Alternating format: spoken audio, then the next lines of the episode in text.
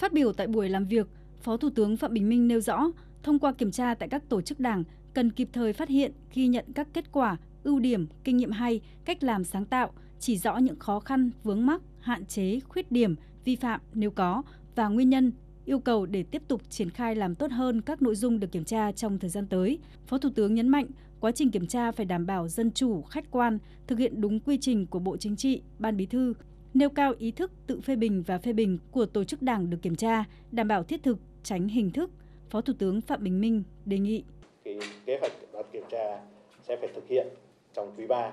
Chúng ta phải dành một cái thời gian để mà chúng ta đánh giá, kiểm điểm. Mong rằng là các phối hợp tốt và triển khai ờ, từ báo cáo cho đến phối hợp với đoàn kiểm tra để có những cái buổi làm việc rất là hiệu quả đối với cơ sở đảng thì tôi cũng xin đề nghị này là đoàn kiểm tra cũng đã có kế hoạch thời gian cụ thể làm việc cái buổi và tổng kết đánh giá thì tôi sẽ cùng đoàn làm việc trực tiếp với lại là ban nội chính chúng ta có thể hoàn thành được cái nhiệm vụ.